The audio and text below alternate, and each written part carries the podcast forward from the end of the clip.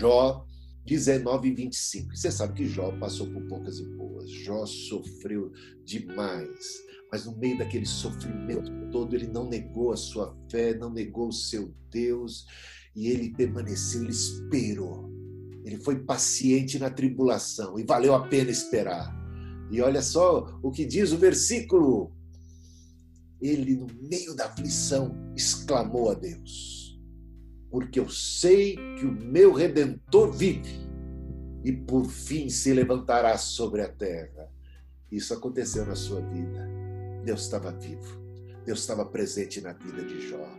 Jó esperou em Deus e valeu a pena. O Senhor se manifestou e restaurou a vida de Jó, restaurou a saúde de Jó, restaurou a sorte de Jó, a felicidade de Jó. Outros tempos surgiram. O temporal passou, o Senhor acalmou a tempestade. Uma palavra de Deus e o quadro muda. E a gente pode se voltar a esperar no Senhor no momento da tribulação, de deserto da vida. E aqui, esse texto maravilhoso, no momento da maior angústia da vida, do maior deserto existencial, exclamou o servo de Deus, porque eu sei que o meu redentor vive e por fim se levantará sobre a terra. Jó 19, 25. Já temos repetido isso. Mais uma vez eu vou colocar para vocês a última palavra não é do coronavírus, não é da praga, não é da peste, não é do maligno, não é dos déspotas tiranos, não é da injustiça. A última palavra é daquele que é o Alfa e o Ômega. É do Senhor. Deus tem um caminho no meio da tormenta, no meio desse temporal. A gente pode ouvir a Deus no meio dessa confusão toda. A gente pode buscar a sua face, a sua presença e pode ser edificado. Então, o tema desta devocional é o seguinte: não tema. Mas como a gente pode não ter medo diante de tamanha ameaça? Olha o que diz a palavra de Deus. Não tema. Não tema, pois Deus é o nosso amparo e a nossa fortaleza, o nosso pronto auxílio na tribulação. Salmo 46. Não tema, pois mal algum pode nos separar do amor de Deus que está em Cristo Jesus. Romanos 8, 38. Não tema, pois o Senhor é o nosso pastor, Ele é o bom pastor que dá vida pelas suas ovelhas. Ele é o bom pastor que nos conduz aos pastos verdejantes, às águas tranquilas. Porque Ele é o nosso bom pastor, nada nos faltará. Então não precisamos temer. Não tema, nem mesmo quando tiver que atravessar um vale sombrio. Pois o cajado de Deus estará sempre a postos para nos proteger, para nos dar segurança e consolo, é a sua presença. É o Salmo 23, mais uma vez. Não tema, pois o Senhor é a nossa luz e a nossa salvação. A quem temerei? Salmo 27. Não tema, pois você não está sozinho. Pois Jesus prometeu que estaria conosco todos os dias até a consumação dos séculos. Assim termina o Evangelho de Mateus, capítulo 28, versículo 20. Não tema, pois maior é aquele que está em nós do que aquele que está no mundo. Não tema, porque eu estou com você, diz o Senhor. Não fique com medo, porque eu sou o seu Deus. Eu lhe dou força. Sim, eu o ajudo. Sim, eu o seguro com a mão direita da minha justiça.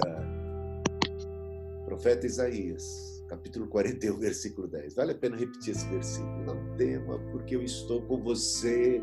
Não fique com medo, porque eu sou o seu Deus. Eu lhe dou força, sim, eu o ajudo. Sim, eu o seguro com a mão direita da minha justiça. Mas seja prudente. Por quê? Porque corre o risco de muita gente em nome, ah, eu não tenho. Ah, Deus é comigo, não tem para ninguém, eu estou blindado, eu não preciso me preocupar, eu não preciso tomar medidas cautelares, isso é coisa para covarde. Eu tenho fé, eu, eu vou para as cabeças. Calma lá. Porque não temer não significa agir com imprudência e arriscar-se desnecessariamente. É verdade, o Salmo 91 diz se a gente tropeçar, os anjos vão amparar. Mas o diabo usou esse texto para dizer para Jesus: então, Jesus, salta do pináculo do templo que os anjos vão te segurar. E Jesus respondeu para o diabo: arreda Satanás, porque está escrito: não tentarás ao Senhor teu Deus. E quanta gente, em nome da fé, está tentando a Deus, está abandonando a prudência, a sensatez, está arriscando-se desnecessariamente. Prudência não é sinônimo de falta de fé ou de covardia. Prudência é seguir a sabedoria. E, e a sabedoria não vem de Deus? Vem, vem do Senhor.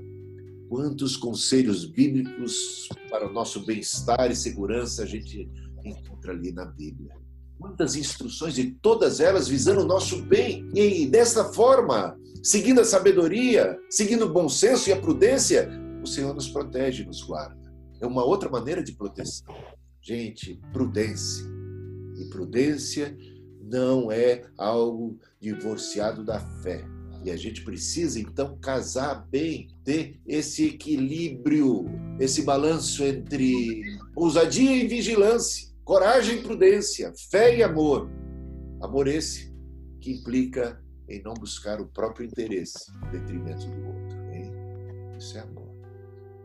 Não buscar o próprio interesse. Tem gente aí, pastores, ah, defendendo, não é o meu direito. Mas calma aí.